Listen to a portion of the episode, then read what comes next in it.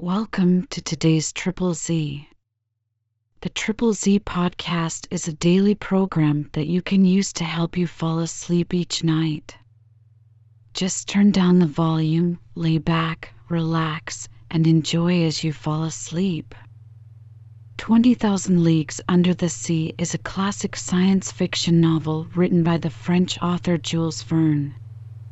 It was first published in 1870 and is one of Verne's most famous works.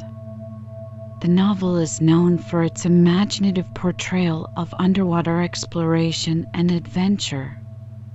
The story is narrated by Professor Pierre Aronnax, a French marine biologist who, along with his faithful servant Conseil and a Canadian harpooner named Ned Land, embarks on a journey to investigate mysterious sea creatures that have been causing havoc in the world's oceans. They soon discover that these creatures are actually part of a technologically advanced submarine, the Nautilus, commanded by the enigmatic Captain Nemo. 20,000 Leagues Under the Sea is considered a pioneering work of science fiction and is known for its accurate and detailed descriptions of underwater life and technology. It has been adapted into numerous films, television series, and other media and continues to be a beloved classic of literature. If you enjoy our program, please be sure to write us a review on your podcast platform and share us with a friend. You both might sleep just a little better at night. Our website is triple Z, that's 3Z's media. You can also like and share our content on Facebook or our Instagram account ZZZ Media Podcast. Music for today's episode was provided by the Sleep Channel on Spotify and Apple Music. Chapter 22 Inch Somnia. The following day, January 10th, the Nautilus continued her course between two seas, but with such remarkable speed that I could not estimate it at less than 35 miles an hour.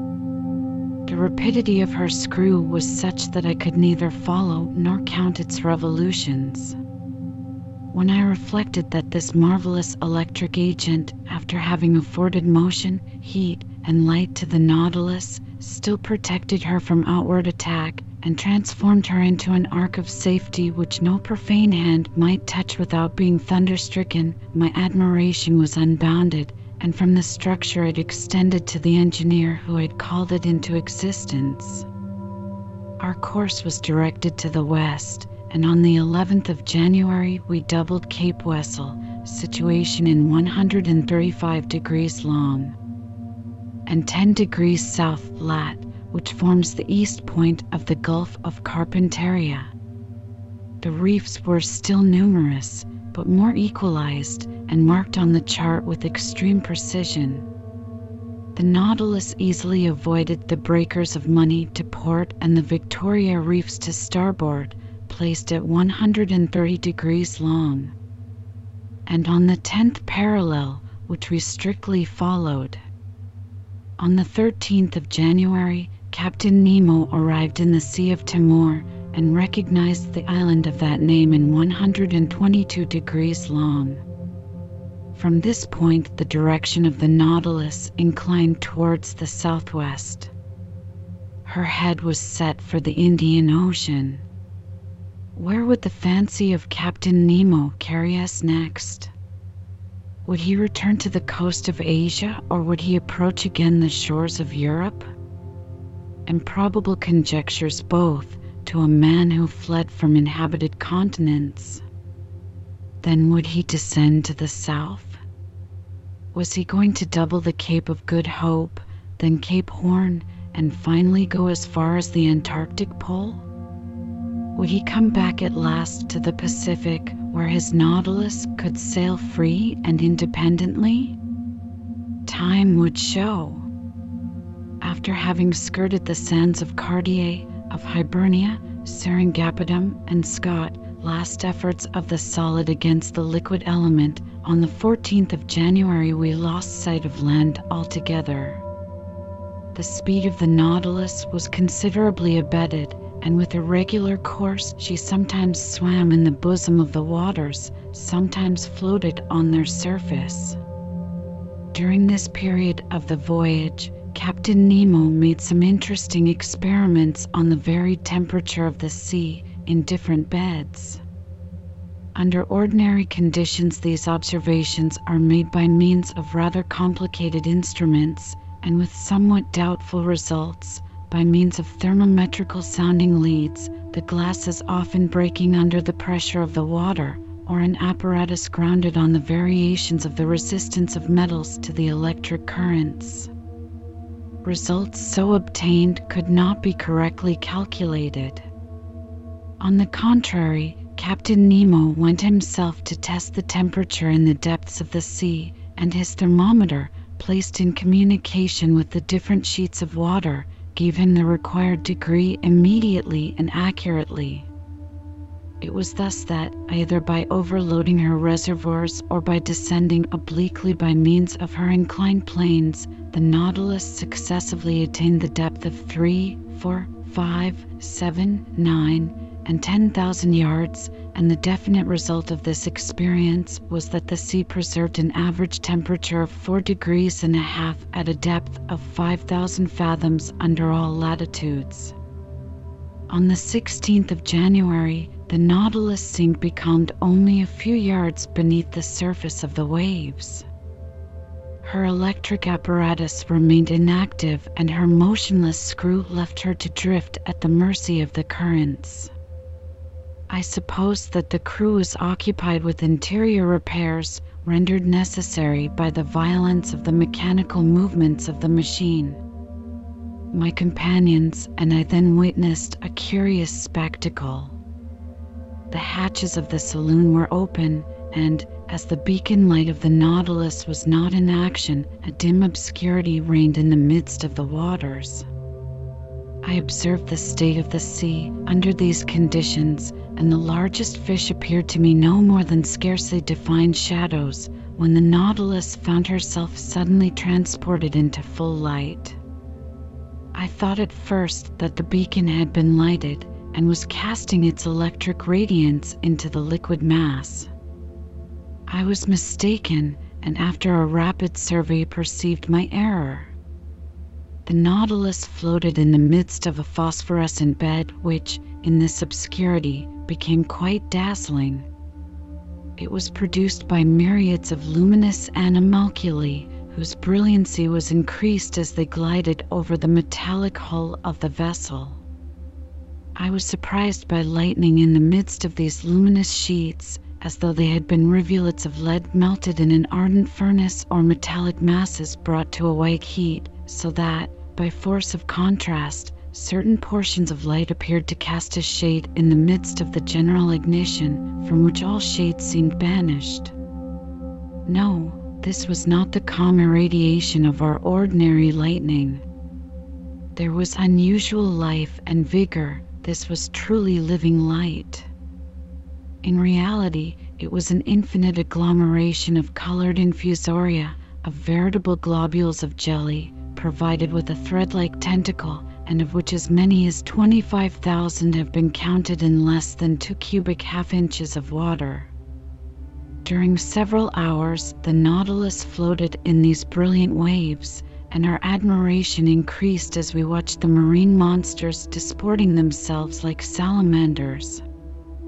I saw there in the midst of this fire that burns not the swift and elegant porpoise, the indefatigable clown of the ocean, and some swordfish ten feet long, those prophetic heralds of the hurricane whose formidable sword would now and then strike the glass of the saloon. Then appeared the smaller fish, the balista, the leaping mackerel, wolf thorntails, and a hundred others which striped the luminous atmosphere as they swam.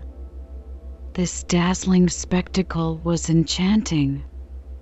Perhaps some atmospheric condition increased the intensity of this phenomenon. Perhaps some storm agitated the surface of the waves. But at this depth of some yards, the Nautilus was unmoved by its fury and reposed peacefully in still water. So we progressed, incessantly charmed by some new marvel. The days passed rapidly away, and I took no account of them. Ned, according to habit, tried to vary the diet on board. Like snails, we were fixed to our shells, and I declare it is easy to lead a snail's life.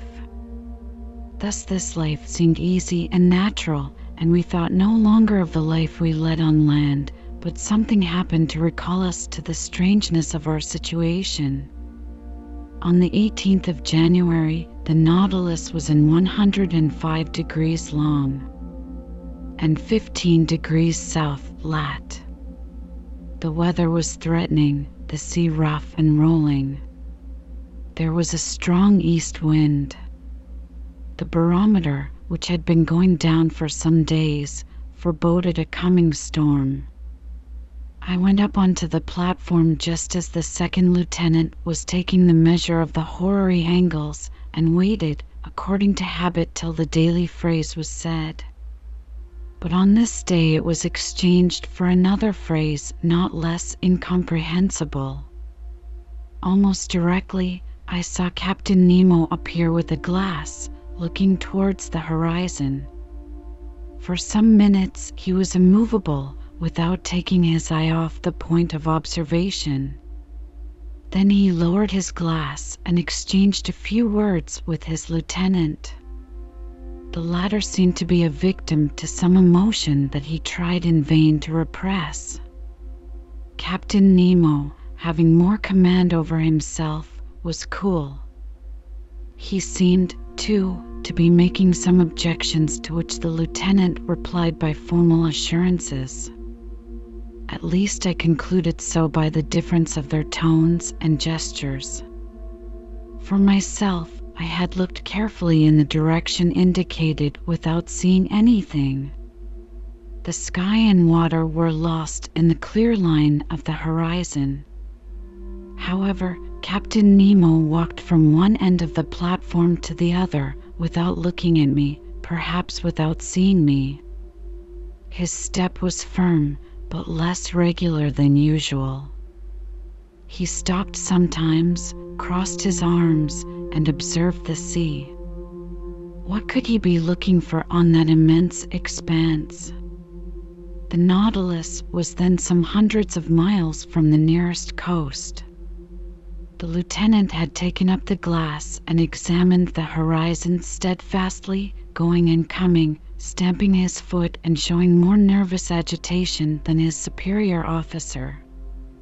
Besides, this mystery must necessarily be solved, and before long, for, upon an order from Captain Nemo, the engine, increasing its propelling power, made the screw turn more rapidly. Just then the lieutenant drew the captain's attention again. The latter stopped walking and directed his glass towards the place indicated. He looked long. I felt very much puzzled and descended to the drawing room and took out an excellent telescope that I generally used. Then, leaning on the cage of the watchlight that jutted out from the front of the platform, set myself to look over all the line of the sky and sea. But my eye was no sooner applied to the glass than it was quickly snatched out of my hands. I turned round. Captain Nemo was before me, but I did not know him. His face was transfigured. His eyes flashed sullenly, his teeth were set, his stiff body, clenched fists, and head shrunk between his shoulders betrayed the violent agitation that pervaded his whole frame. He did not move. My glass, fallen from his hands, had rolled at his feet. Had I unwittingly provoked this fit of anger? Did this incomprehensible person imagine that I had discovered some forbidden secret? No, I was not the object of this hatred, for he was not looking at me, his eye was steadily fixed upon the impenetrable point of the horizon. At last Captain Nemo recovered himself. His agitation subsided. He addressed some words in a foreign language to his lieutenant, then turned to me. M. Aronnax, he said, in rather an imperious tone, I require you to keep one of the conditions that bind you to me. What is it, Captain? You must be confined with your companions until I think fit to release you. You are the master, I replied, looking steadily at him. But may I ask you one question? None, sir. There was no resisting this imperious command, it would have been useless. I went down to the cabin occupied by Ned Land and Conseil and told them the captain's determination. You may judge how this communication was received by the Canadian. But there was not time for altercation. Four of the crew waited at the door and conducted us to that cell where we had passed our first night on board the Nautilus. Ned Land would have remonstrated, but the door was shut upon him. Will Master tell me what this means? asked Conseil. I told my companions what had passed. They were as much astonished as I, and equally at a loss how to account for it. Meanwhile, I was absorbed in my own reflections and could think of nothing but the strange fear depicted in the captain's countenance. I was utterly at a loss to account for it when my cogitations were disturbed by these words from Ned Land. Hello! Breakfast is ready. And indeed, the table was laid. Evidently, Captain Nemo had given this order at the same time that he had hastened the speed of the Nautilus. Will Master permit me to make a recommendation? asked Conseil. Yes, my boy. Well, it is that Master breakfasts. It is prudent for we do not know what may happen. You are right, Conseil. Unfortunately, said Ned Land, they have only given us the ship's fare. Friend Ned, asked Conseil, what would you have said if the breakfast had been entirely forgotten? This argument cut short the harpooner's recriminations. We sat down to table. The meal was eaten in silence. Just then the luminous globe that lighted the cell went out and left us in total darkness.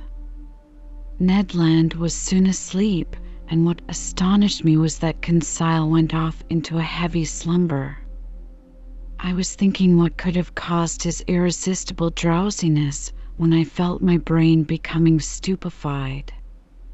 In spite of my efforts to keep my eyes open, they would close. A painful suspicion seized me.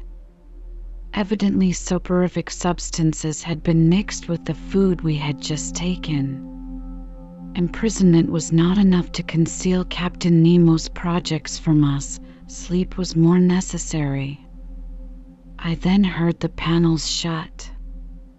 The undulations of the sea which caused a slight rolling motion, ceased. Had the Nautilus quitted the surface of the ocean? Had it gone back to the motionless bed of water? I tried to resist sleep. It was impossible. My breathing grew weak. I felt a mortal cold freeze my stiffened and half paralyzed limbs. My eyelids, like leaden caps, fell over my eyes. I could not raise them. A morbid sleep, full of hallucinations, bereft me of my being. Then the visions disappeared and left me in complete insensibility. Chapter Zaeth Coral Kingdom The next day I woke with my head singularly clear. To my great surprise, I was in my own room. My companions, no doubt, had been reinstated in their cabin without having perceived it any more than I. Of what had passed during the night they were as ignorant as I was, and to penetrate this mystery I only reckoned upon the chances of the future. I then thought of quitting my room. Was I free again or a prisoner? Quite free. I opened the door, went to the half deck, went up the central stairs. The panels, shut the evening before, were open. I went on to the platform. Ned Land and Conseil waited there for me. I questioned them. They knew nothing. Lost in a heavy sleep in which they had been totally unconscious, they had been astonished at finding themselves in their cabin. As for the Nautilus, it seemed quiet and mysterious as ever. It floated on the surface of the waves at a moderate pace. Nothing seemed changed on board. The second lieutenant then came onto the platform and gave the usual order below. As for Captain Nemo, he did not appear. Of the people on board, I only saw the impassive steward, who served me with his usual dumb regularity. About two o'clock I was in the drawing room, busied in arranging my notes, when the captain opened the door and appeared. I bowed. He made a slight inclination in return without speaking. I resumed my work, hoping that he would perhaps give me some explanation of the events of the preceding night. He made none. I looked at him. He seemed fatigued his heavy eyes had not been refreshed by sleep, his face looked very sorrowful. He walked to and fro, sat down and got up again, took a chance book, put it down, consulted his instruments without taking his habitual notes, and seemed restless and uneasy. At last he came up to me and said, "Are you a doctor, M. Aronnax?" I so little expected such a question that I stared some time at him without answering. "Are you a doctor?" he repeated. "Several of your colleagues have studied medicine." "Well," said I, "I am a doctor and resident surgeon to the hospital. I practiced several years before entering the museum." "Very well, sir. My answer had evidently satisfied the captain. But, not knowing what he would say next, I waited for other questions, reserving my answers according to circumstances. "M. Aronnax, will you consent to prescribe for one of my men?" he asked. "Is he ill?" "Yes." "I am ready to follow you." "Come then I own my heartbeat, I do not know why. I saw certain connection between the illness of one of the crew and the events of the day before, and this mystery interested me at least as much as the sick man. Captain Nemo conducted me to the poop of the Nautilus and took me into a cabin situated near the sailors' quarters. There, on a bed, lay a man about forty years of age, with a resolute expression of countenance, a true type of an Anglo Saxon. I leant over him. He was not only ill, he was wounded. His head, swathed in bandages covered with blood, lay on a pillow.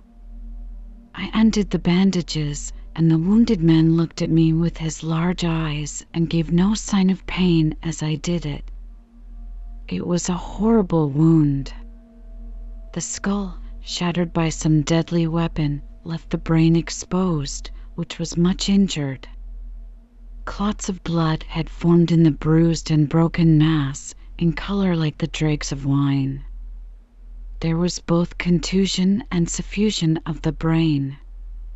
His breathing was slow, and some spasmodic movements of the muscles agitated his face. I felt his pulse. It was intermittent.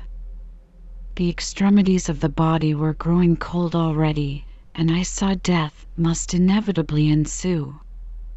After dressing the unfortunate man's wounds, I readjusted the bandages on his head and turned to Captain Nemo.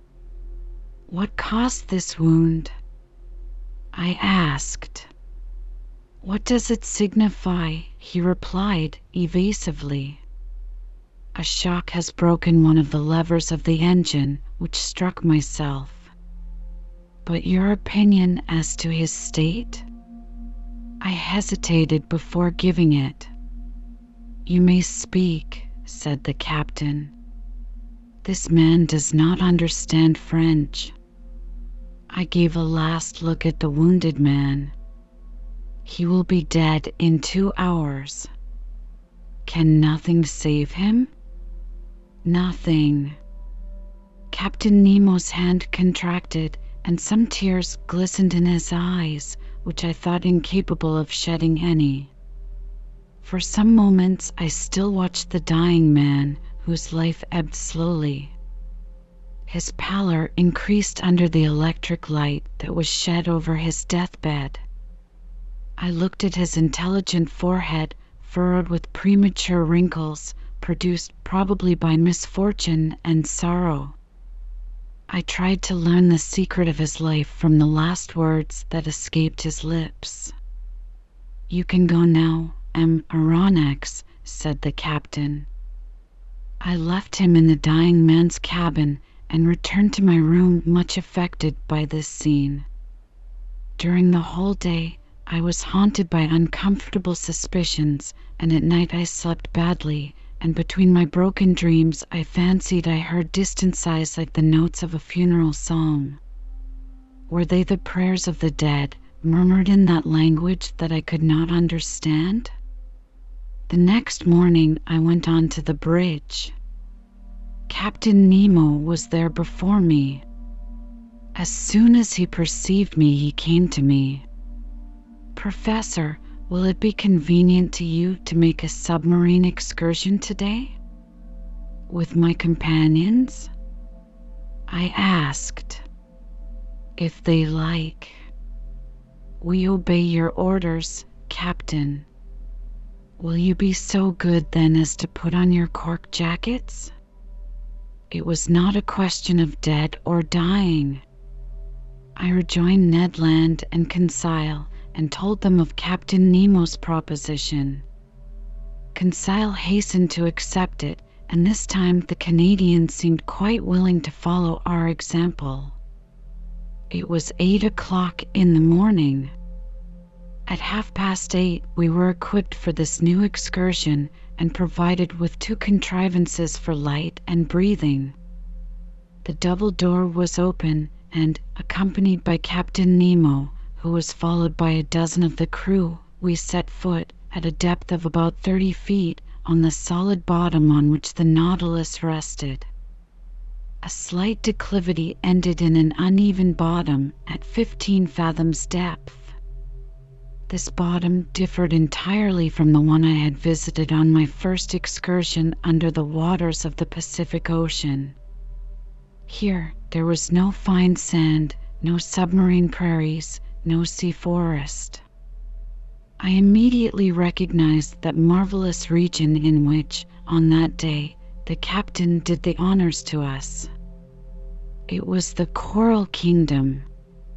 The light produced a thousand charming varieties, playing in the midst of the branches that were so vividly colored. I seemed to see the membranous and cylindrical tubes tremble beneath the undulation of the waters. I was tempted to gather their fresh petals, ornamented with delicate tentacles, some just blown, the others budding, while a small fish, swimming swiftly, touched them slightly, like flights of birds. But if my hand approached these living flowers, these animated, sensitive plants, the whole colony took alarm. The white petals re entered their red cases, the flowers faded as I looked, and the bush changed into a block of stony knobs. Chance had thrown me just by the most precious specimens of the zoophyte. This coral was more valuable than that found in the Mediterranean on the coasts of France, Italy, and Barbary. Its tints justified the poetical names of flower of blood and froth of blood that trade has given to its most beautiful productions. Coral is sold for 20 pounds per ounce, and in this place the watery beds would make the fortunes of a company of coral divers. This precious matter, often confused with other polypi, formed then the inextricable plots called macciota, and on which I noticed several beautiful specimens of pink coral. But soon the bushes contract and their arborizations increase. Real petrified thickets, long joints of fantastic architecture, were disclosed before us. Captain Nemo placed himself under a dark gallery where by a slight declivity we reached a depth of a hundred yards. The light from our lamps produced sometimes magical effects, following the rough outlines of the natural arches and pendants disposed like lustres that were tipped with points of fire. At last, after walking two hours, we had attained a depth of about 300 yards, that is to say, the extreme limit on which coral begins to form. But there was no isolated bush nor modest brushwood at the bottom of lofty trees. It was an immense forest of large mineral vegetations, enormous petrified trees united by garlands of elegant sea bindweed all adorned with clouds and reflections. We passed freely under their high branches, lost in the shade of the waves. Captain Nemo had stopped. I and my companions halted, and, turning round, I saw his men were forming a semicircle round their chief. Watching attentively, I observed that four of them carried on their shoulders an object of an oblong shape. We occupied, in this place, the center of a vast glade surrounded by the lofty foliage of the submarine forest. Our lamps threw over this place a sort of clear twilight that singularly elongated the shadows on the ground. At the end of the glade, the darkness increased and was only relieved by little sparks reflected by the points of coral. Ned Land and Conseil were near me. We watched, and I thought I was going to witness a strange scene. On observing the ground, I saw that it was raised in certain places by slight excrescences encrusted with limy deposits and disposed with a regularity that betrayed the hand of man. In the midst of the glade, on a pedestal of rocks roughly piled up, stood a cross of coral that extended its long arms that one might have thought were made of petrified blood. Upon a sign from Captain Nemo, one of the men advanced, and at some feet from the cross he began to dig a hole with a pickaxe that he took from his belt. I understood all. This glade was a cemetery, this hole a tomb, this oblong object the body of the man who had died in the night. The captain and his men had come to bury their companion in this general resting place at the bottom of this inaccessible ocean. The grave was being dug slowly. The fish fled on all sides. While their retreat was being thus disturbed, I heard the strokes of the pickaxe, which sparkled when it hit upon some flint lost at the bottom of the waters. The hole was soon large and deep enough to receive the body. Then the bearers approached. The body, enveloped in a tissue of white linen, was lowered into the damp grave. Captain Nemo, with his arms crossed on his breast, and all the friends of him who had loved them, knelt in prayer. All fell on their knees in an attitude of prayer. The grave was then filled in with the rubbish taken from the ground, which formed a slight mound. When this was done, Captain Nemo and his men rose, then, approaching the grave, they knelt again, and all extended their hands in sign of a last adieu. Then the funeral procession returned to the Nautilus, passing under the arches of the forest, in the midst of thickets, along the coral bushes, and still on the ascent. At last, the light of the ship appeared, and its luminous track guided us to the Nautilus. At one o'clock, we had returned. As soon as I had changed my clothes, I went up onto the platform and, a prey to conflicting emotions, I sat down near the binnacle. Captain Nemo joined me. I rose and said to him, So, as I said he would, this man died in the night? Yes, M. Aronnax. And he rests now near his companions in the coral cemetery? Yes, forgotten by all else, but not by us. We dug the grave, and the polypi undertake to seal our dead for eternity. And, burying his face quickly in his hands, he tried in vain to suppress a sob. Then he added, Our peaceful cemetery is there, some hundred feet below the surface of the waves. Your dead sleep quietly, at least, Captain, out of the reach of sharks. Yes, sir, of sharks and men, gravely replied the captain. Part 2